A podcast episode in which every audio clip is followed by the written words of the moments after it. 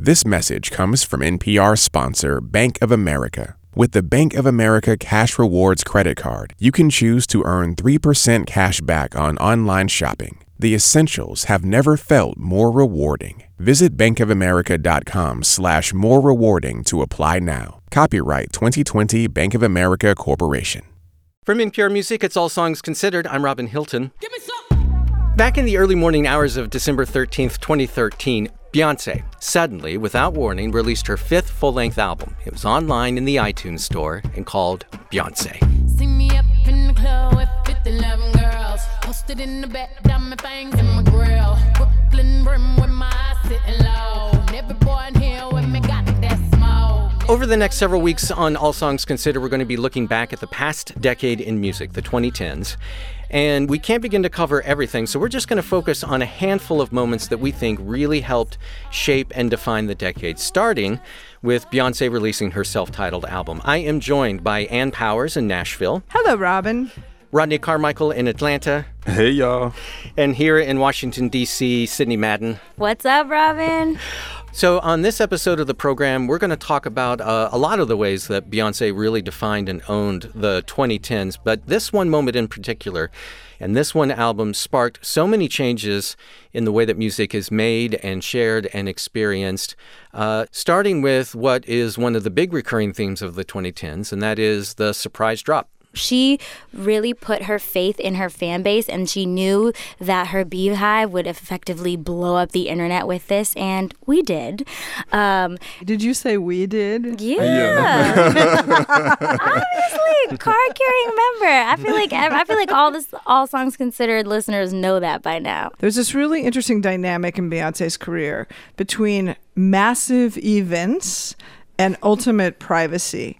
You know, and using these blockbuster moments, spooling out a story that is her story, very, very personal, very sometimes this record explicitly sexual, and then at the same time is staging spectacular global events is a fascinating way to as they say build a global brand which is exactly what she's done The surprise drop, I mean, it's fairly common now, especially with hip hop releases, but um, But she changed the game. Yeah, changed no one the really game saw with the- digital drop. Yeah, she Yeah. never. No one really quite saw the potential uh, until she dropped Beyonce. I mean, like I think of uh, a band like Radiohead that played around with it a little bit, but they gave at least a few days' notice when their records, their last few records, were going to come out.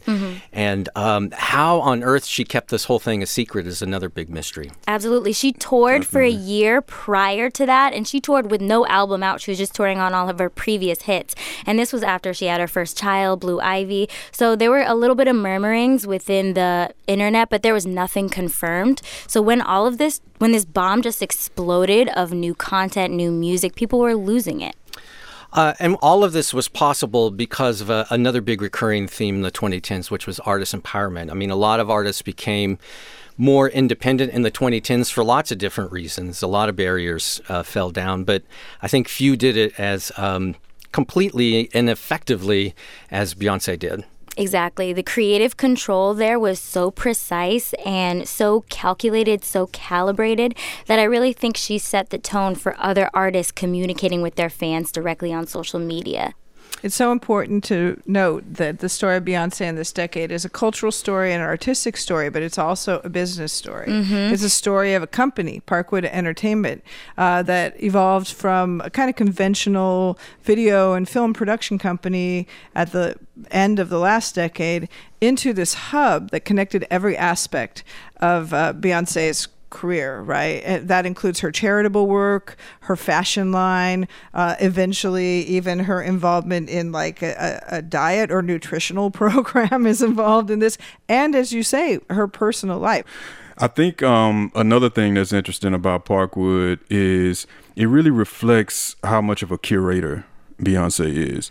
She's able to build out this creative team, video directors, artistic directors that are able to help her manifest this mission, these mission statements that she has with, with these definitive releases.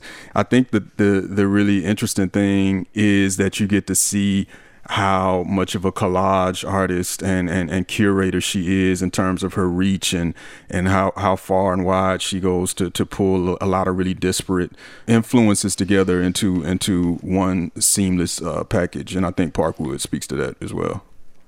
I, th- I think it's interesting to me how uh, she gained control of her image, her identity, her music, her business, everything, in part by being incredibly private uh, you know, like not giving interviews and everything. But at the same time, as you mentioned earlier, and doing bigger and bigger events and shows that, in a way, and making her music more personal in a way that made you feel like you're getting closer to her and everything's becoming more intimate in the relationship between her fans and her music. But at the same time, she's actually becoming more private and, and more guarded. She is one person who you are sure that you only know what she wants you to know when hmm. she wants you to know it. But Sid, don't we have to talk about the elevator video and uh, oh. how that was oh. like one? You're uh, right. Uh, one crack in the veneer. Yes, that is probably the only caveat to her crafting her narrative and having it be controlled the entire time. So in 2014, a video surfaced. It was a surveillance video, um, a closed circuit security video of Beyonce, her sister Solange, and her husband Jay Z all in a service elevator leaving the Met Gala, which, if you don't know, it's like a fashion focused ball in New York City every year. And what happened, there was no audio to this video, but basically, what fans saw is Solange. Beyonce's younger sister attacking Jay Z for something we don't know what it was. Then a few years later, what comes along? Lemonade, which tells the story of Beyonce finding out that her husband is cheating on her, going through all the motions of basically grieving the loss of a relationship and then deciding to stay with her partner in the aftermath of this death of a relationship. So, and that's a great point. That is the only time I will say, especially within this decade, that Beyonce was not in 100% control of the narrative was that really a leak in the veneer or was it all mm. part of the mm. plan? okay. Oh, no, I mean, I, I think that's really, you know, to me, her genius in this decade hinges on that moment. And it is interesting that it's the one moment that doesn't seem as as tightly controlled, right? Because this is a moment that for any level of artist could have caused a, a career unraveling, especially for an artist like Beyonce who as we've already talked about, does like to exhibit control so tightly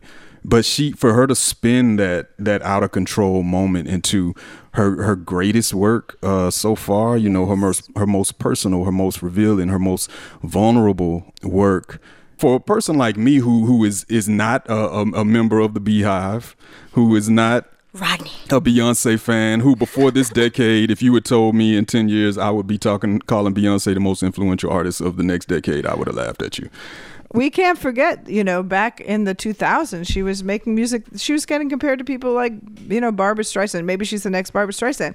So we talked about uh, the surprise drop, and we talked about her, uh, you know, how this was in part possible because of uh, it being the decade of artist empowerment and how she really dominated that area.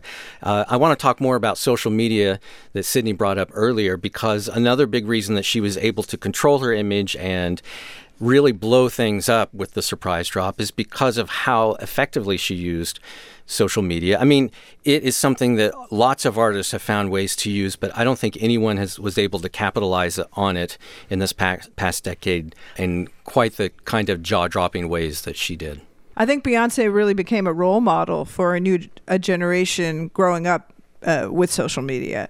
Her ability, as you said, Sydney, earlier, to share these moments that, that not only feel intimate but feel casual, playful moments with her children, for example, in a way that still never violates the golden circle of her privacy. Isn't this what we would all want from social media if we could possibly make it happen?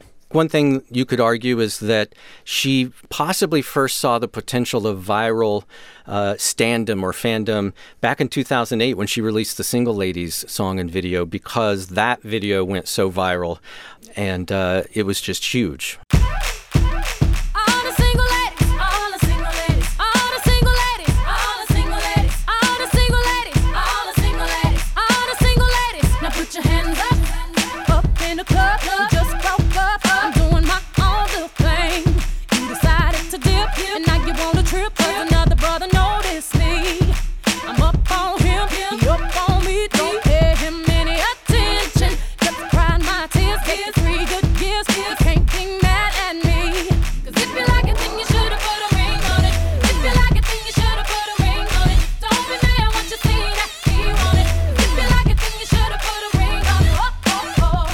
Everybody was doing that dance in videos. I think that's the most important thing. That's why Single Ladies set the stage for what happened uh, in the following decade.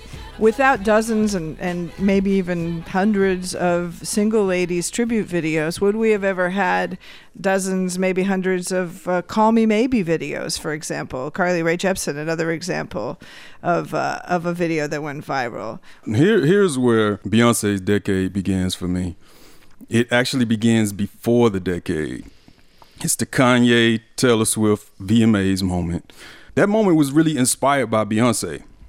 I mean, Kanye was interrupting Taylor's award because he thought Single Ladies was Yeah. the greatest Yeah. music video of all time. Yep. And he was right. Mm-hmm. Yeah, he was right. I mean, that's what gets lost in the criticism of how rudely he delivered that word, right? He was right. At least for that year, he was right. But I have to wonder if the fact that she lost that award spurred her to make even greater videos after that, even greater, more undeniable music after that. And I really think when you bookend that first loss with Beyonce losing album of the year, that Grammy to Adele in 2017, and Adele essentially interrupting her own acceptance speech to say that Beyonce deserved it more, it really kind of speaks to, I think, the kind of decade that Beyonce ends up having. It, it really puts her in this history of denial, you know, that black artists have faced from the industry in ways that tend to start mirroring how her music became way more political over the past 10 years. Mhm, and way more overtly black, way more um, feminist in that sense. She was like, if I'm not gonna win when I adhere to this pop structure, what's what's stopping me from going 180 in, ev- into everything that I truly believe in and all of the messages that I really want to put in? Let's dig a little more into some of the themes and ideas on the self titled Beyonce record, starting with the fact that it was very erotic and sexually explicit, which I think speaks to the evolution of gender identity and sexuality, which was another big recurring theme in the 2010s. And again, this was uh, an area where she was really leading. Let's listen to a little bit of a song called Rocket. Let me sit this ass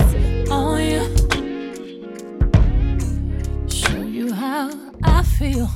Let me take this off. Will you watch me? Watch me. That's mass appeal. Don't take your eyes. Don't take your eyes off it.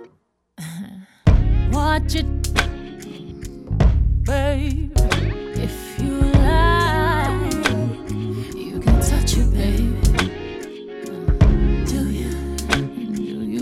You wanna touch it, baby? I mean, I'm not sure quite what she's singing about here. Um, you could you could kind of take it in lots of different there, directions. yeah, there, there's so much symbolism. I don't know. It's hard to decipher. yeah, but a song like Rocket, which is a slow burner, very explicit, very detailed, that's not a song that could even appear on Dangerously in Love or I Am Sasha Fierce or Four. And I really think this evolution in her, in her sound and in her songwriting and in, in her performance has to do with becoming a mother. As I said earlier, she had her first child, Blue Ivy, in 2012. She took a year off, which is the first time she ever did that in her career. And keep in mind, she's been performing publicly since she was uh, a kid. preteen. Yeah. yeah. Taking that reset time is really important. And I think the fact that she wanted to show, like, I can be a mom, I can be a wife, and I can be explicitly sexy and unapologetically so. It's like I'm not washed up. You thought I was gone. You thought I took the time. No, I'm coming back even stronger and better. There's so much strength in even the soft songs on this album, Rocket mm. being one of them. Th- that context leads back to dirty blues of the 1920s you know bessie smith it leads to soul music of the 1960s aretha franklin it leads to disco music donna summer she is placing herself in that line uh, by making erotic music that's also very meaningful and beautiful. And these songs didn't need to get played on the radio.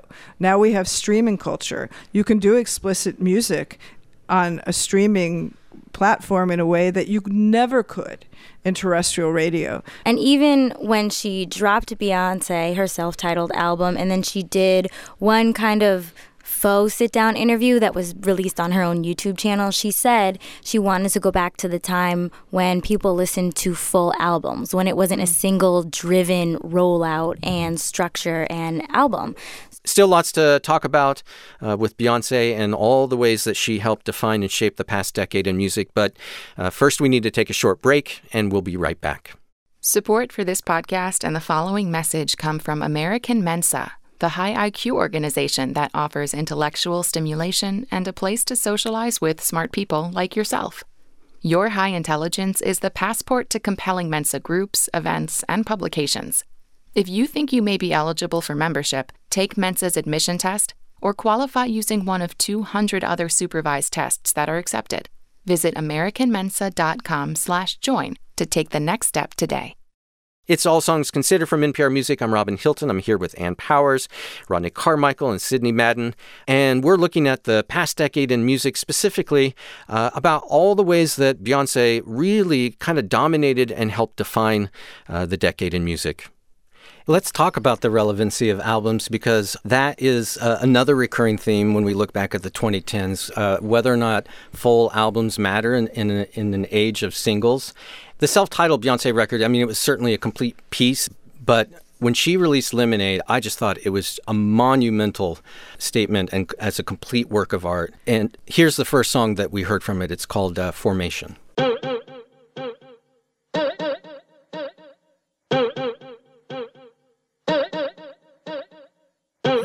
Haters corny with that Illuminati mess. Paparazzi catch my fly and my cocky fresh. I'm so reckless when I rock my Givenchy dress. I'm so possessive, so I rock his Roc necklaces. My daddy Alabama, mama Louisiana. You mix that Negro with that Creole, make a Texas Bama.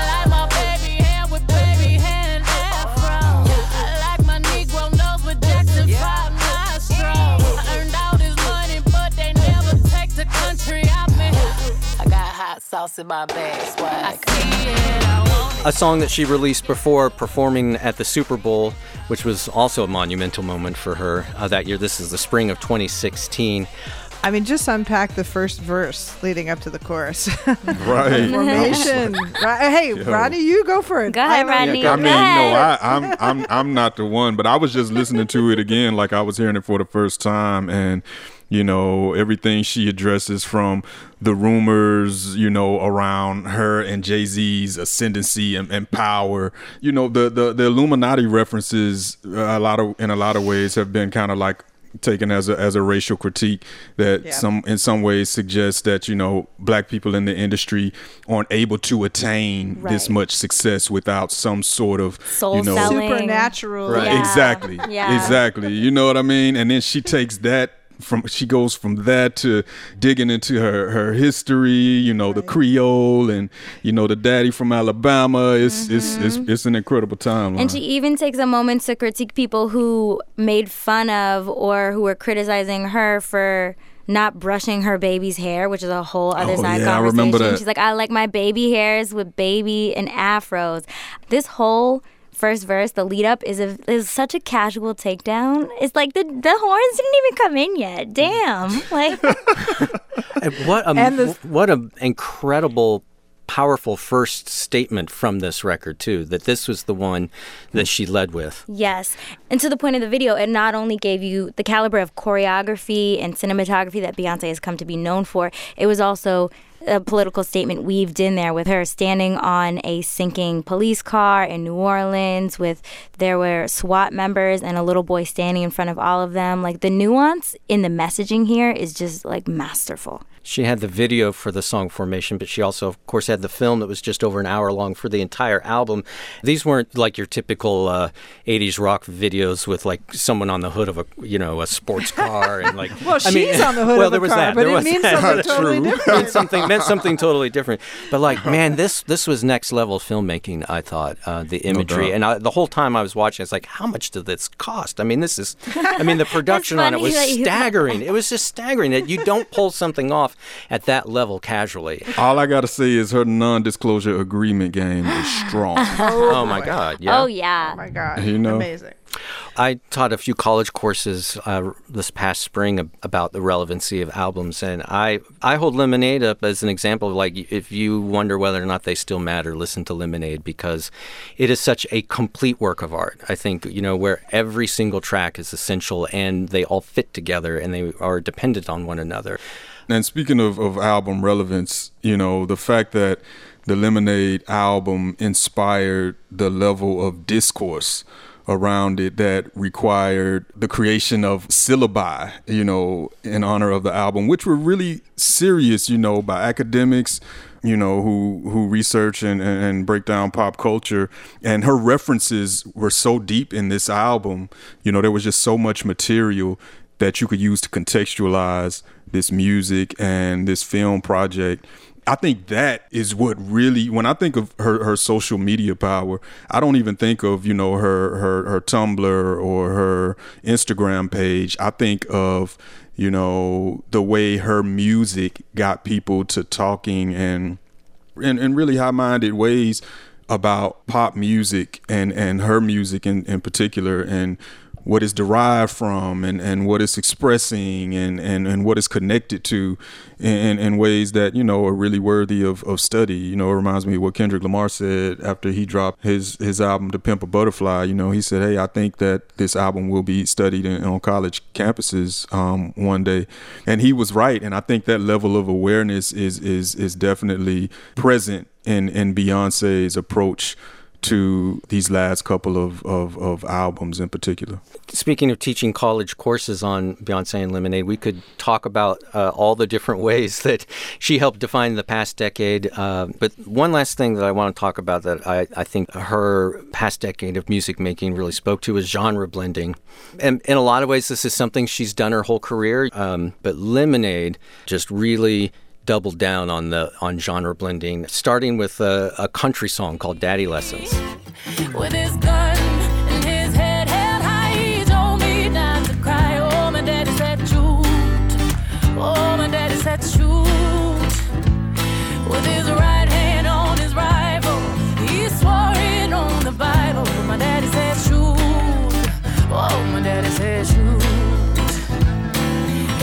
It is so country and and it's good. You know, it's not like a, a shtick. What I love best about her genre jumping, genre blending on this album is she's really reminding you she can do anything. She's reminding you I am a girl from Houston. I have not lost my Houston roots. I grew up around black cowboys and this is what I know, even in just the the cadence of her delivery there.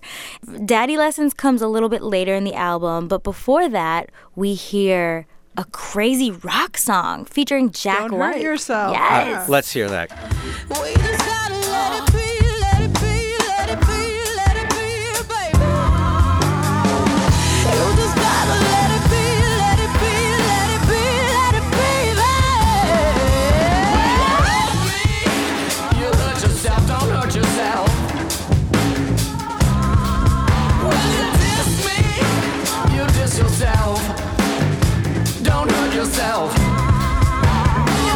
Which is just such a like raw and nasty. Yeah. Uh, it's, and, but really and also so good. But also cool, calm, and collected. And you know when like your partner is mad at you, that they're, they're so mad that they're quiet about it. That's mm. when you really need to be afraid, right?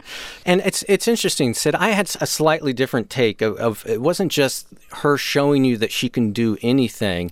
I also kind of took it as a as a, a welcoming gesture like that she was setting out this table for and welcoming everybody to it, all these different sounds and ideas. Um, I don't know. It felt very unifying. I'm not saying this is absolutely right, but you could mark the beginning of the Beyonce decade. And when she and Jay Z attended a Grizzly Bear concert in Williamsburg, and she said she wanted to collaborate with Kevin Barnes of, of Montreal. So, you know, even that early on. But the, an important aspect of the movement of massive pop, hip hop, R and B stars toward indie music is indie music's movement toward them. So you hmm. have. Mm. Dirty Projectors, really a lot of what they did was inspired by R&B groups like Destiny's Child. You know, uh, mm. Kevin Barnes is making kind of this warped R&B music with of Montreal. So mm. everybody had to walk toward each other to lead us to this moment where post genre becomes a thing.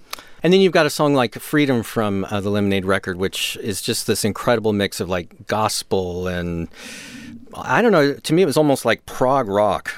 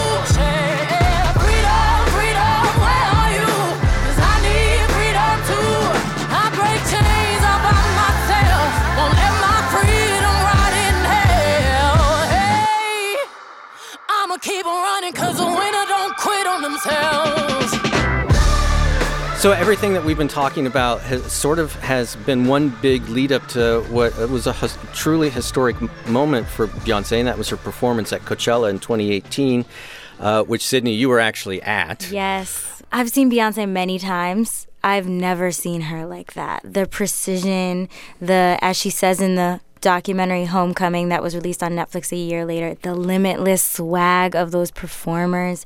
It was just astronomical. And once again, like once you think the bar can be set no higher, she kind of just throws the bar out the window and be like, oh, go get it. It just felt like such a coronation to me for her, and it was so hard for me to imagine like where on earth do you go from here? But yet she's hmm. she's still only in her 30s and as you say Sydney she's always reaching beyond wherever the bar is set. Yeah, I think the magic to me of Homecoming as as an event and as a documentary is the fact that you know at the height of her career, at, at the height of her pop ascendancy, she does what's probably easily the blackest project yet for her. It's ironic that doesn't happen a lot when you look at black uh, artists who were able to attain the level of pop success she she has attained, at least historically. You rarely see at this moment them decide to to embrace and use their blackness to inspire a new project at, at this level. I mean, you know, it, it was so black that, you know, she, her mother said that she thought people weren't going to get it. She was at Coachella in front of this audience where, you know, black artists and women in particular have not typically, you know, been invited. She was the first black woman to headline Coachella and here she was deciding I'm not going to cater to the crowd. I'm going to cater to my crowd. Right. Uh, this is just the first in a series of podcasts, as I mentioned, that we're going to be doing in the coming weeks as we, we look at back at the past decade in music. And we're going to be going uh, more in depth on a number of the themes and trends that we talked about on this episode. But I want to thank uh, Ann in Nashville. Thank you, Ann. Thank you so much. And Rodney Hey, thanks y'all. and Sydney. Always a pleasure, Robin. And what should we go out on uh, from Homecoming? Well, I think uh, we need to hear Beyonce really claiming her space as a leader culturally, politically, socially, with her version from Homecoming of the Black National Anthem Lift Every Voice and Sing.